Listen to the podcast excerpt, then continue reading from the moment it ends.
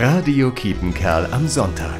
Gedanken zum Tag. Auf dem Spielplatz in unserer Nähe ist der Bolzplatz weggemacht worden. Da sind jetzt Obstbäume. Der Trampelpfad, der über die Wiese da führte, war auch erst weg.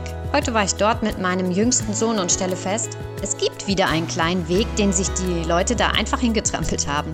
Das ist nicht schlimm, denn da wächst nur Gras. Ich weiß zwar nicht, ob das so gedacht war, wirkt eher nicht so, aber der Weg ist da, weil Menschen dort entlang gehen, weil er da gebraucht wird. Auch ich brauche ihn, weil ich schnell zum Maisfeld rüber muss, um zu schauen, wo sich mein Sohn versteckt. Da will ich nicht erst um die ganze Wiese gehen.